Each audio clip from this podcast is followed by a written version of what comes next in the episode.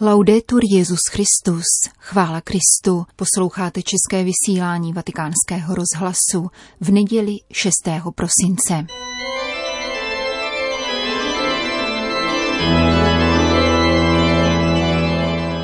Církev a svět, náš nedělní komentář připravil otec Tomáš Roule.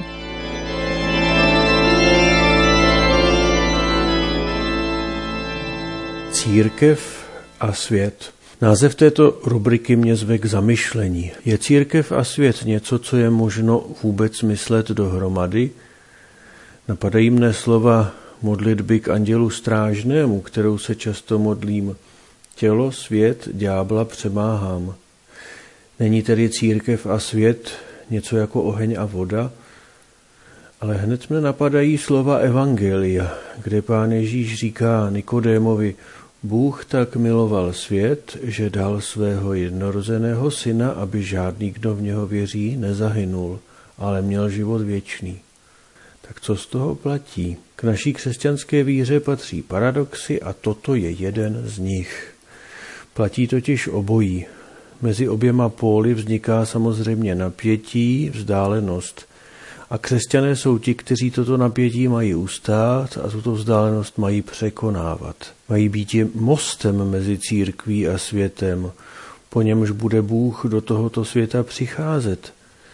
Jak říká jedno úsloví, Bůh nemá jiné ruce a nohy než ty naše. S tím nejlepším, o co se snaží všichni lidé dobré vůle, můžeme najít společného jmenovatele. Říkáme mu bonum comune – společné dobro.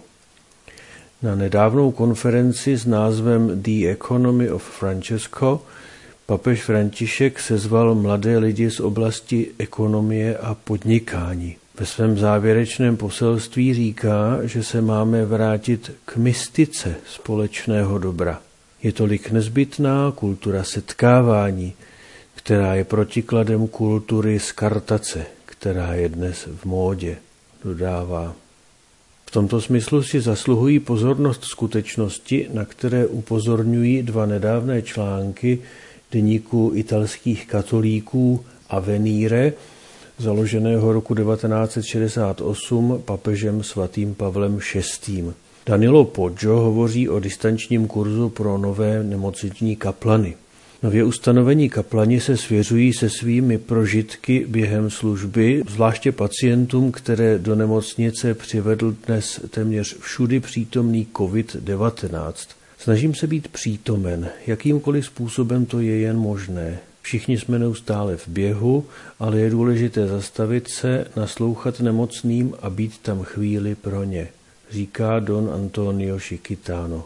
Don Federico Fabris nemocnici zná důvěrně, co by pacient, co by kněz a nyní ji poznává jako nemocniční kaplan. Je to jeden z nejkrásnějších způsobů, které má Bůh k dispozici, aby nám pomohl věřit. Vždycky se má za to, že kaplan pomáhá druhým, ale ve skutečnosti i on tolik dostává. Každý den chodím do této školy utrpení a je to pro mě velké duchovní obohacení. Církev je tím věrohodnější, čím více je přítomna v nejtěžších situacích.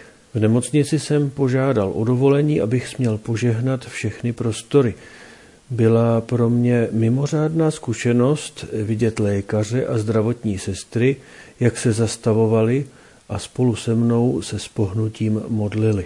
Svěřovali se mi, že to tolik potřebují, už řadu měsíců slouží s mimořádným nasazením a mezi tolikerou bolestí potřebují duchovní podporu. Přijde mi, svěřuje se, že od té doby, co pracuji v nemocnici jako kaplan, se proměnilo i mé působení ve farnosti a celebruji mši svatou s ještě větší hloubkou. Don Claudio Chiozzi, ačkoliv sám postižený, vidí, jak je i jeho přítomnost mezi nemocnými důležitá – to, co nyní prožíváme, nás má něco naučit. Nás to má obrátit, přivést nás k tomu, abychom Boha a skutečnost viděli novým způsobem. Tváří v tvář utrpení je nezbytné tam prostě být, třeba i potichu. Počítá se totiž právě ona přítomnost.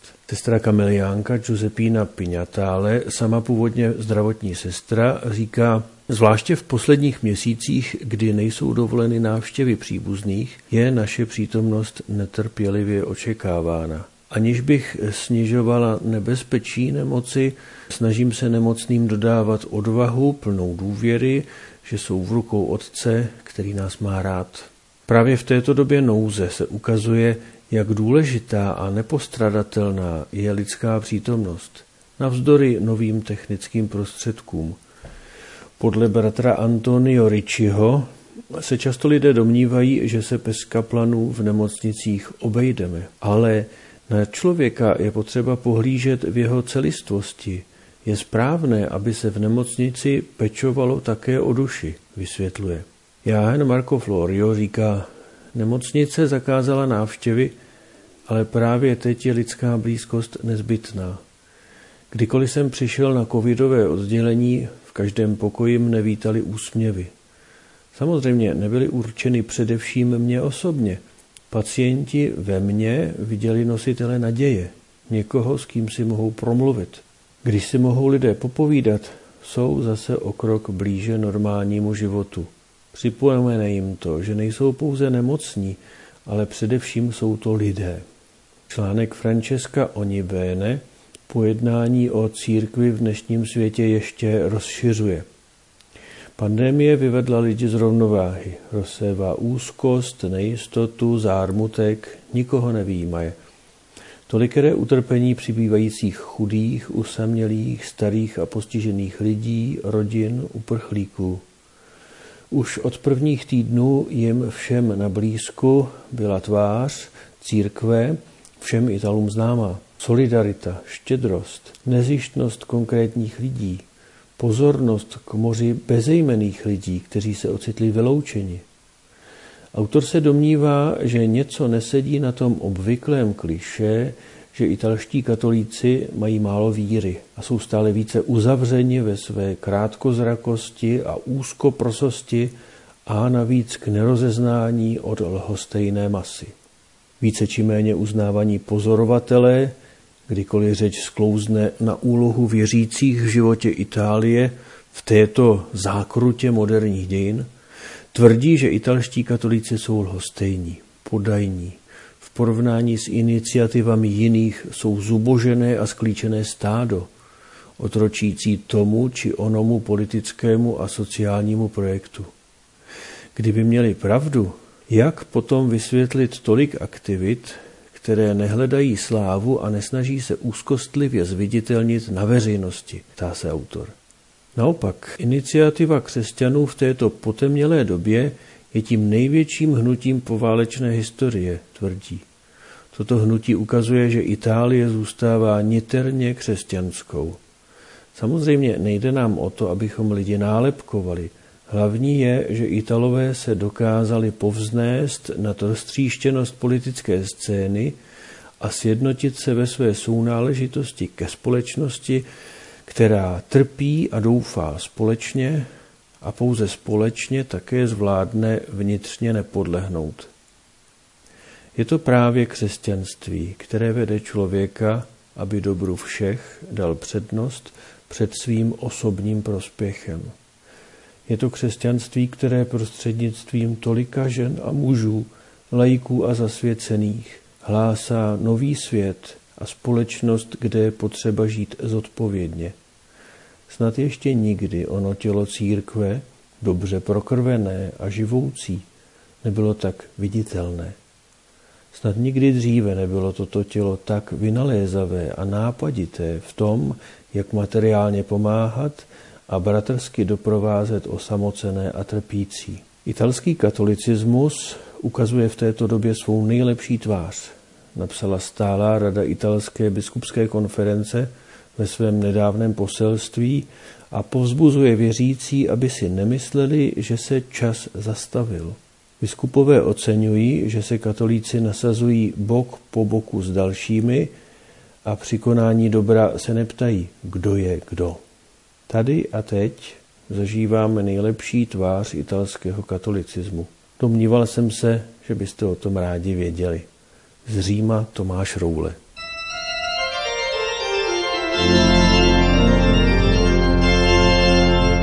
Hovořil otec Tomáš Roule, spirituál papežské koleje Nepomucenum.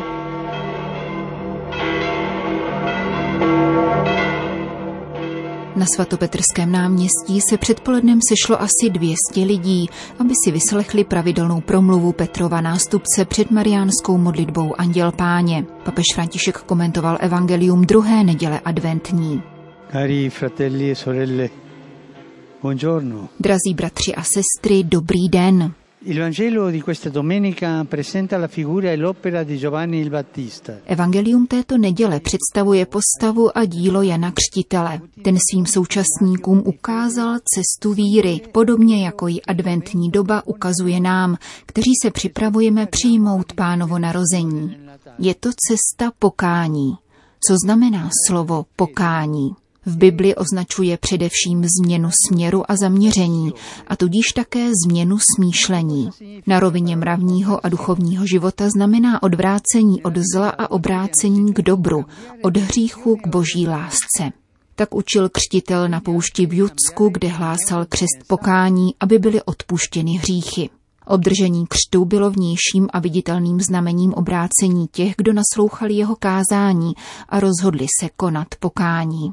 Křest spočíval v ponoření do vody, které však bylo zbytečné, pokud se nepojilo s ochotou litovat a změnit vlastní život. Pokání zahrnuje bolest nad spáchanými hříchy, touhu osvobodit se od nich a předsevzetí vyloučit je navždy ze svého života. K vyloučení hříchu je zapotřebí odmítnout i všechno, s čím se pojí.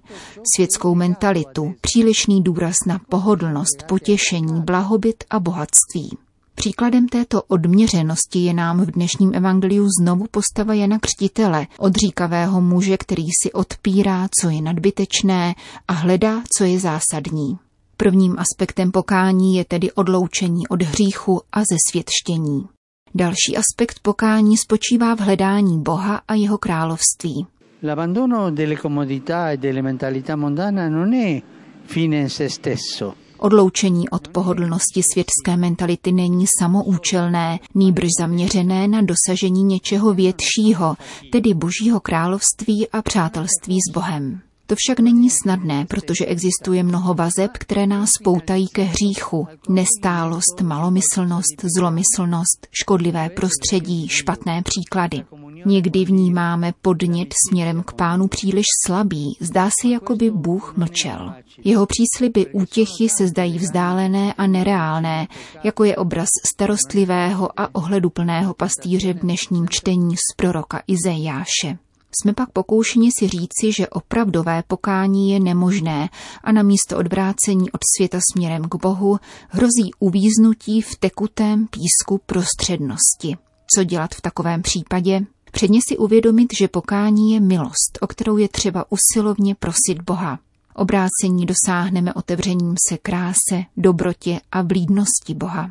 Potom zanecháme toho, co je falešné a pomíjivé a přilneme k tomu, co je pravdivé, krásné a trvá navždy. Maria Santissima, che celebreremo come l'Immacolata, ci aiuti a staccarci. Nejsvětější Maria, počatá bez poskvrny prvotního hříchu, jejíž slavnost připadá na pozítří, ať nám pomáhá odloučit se od hříchu a ze světštění, abychom se otevřeli Bohu, jeho slovu a jeho lásce, která obrozuje a zachraňuje. E salva. Po společné mariánské modlitbě Petrův nástupce všem požehnal. Sit nomen Domini benedictum. Ex hoc nunc et usque in seculum. Aiutorium nostrum in nomine Domini. Qui fecit celum et terram. Benedicat vos, omnipotens Deus, Pater, et Filius, et Spiritus Sanctus. Amen. Amen.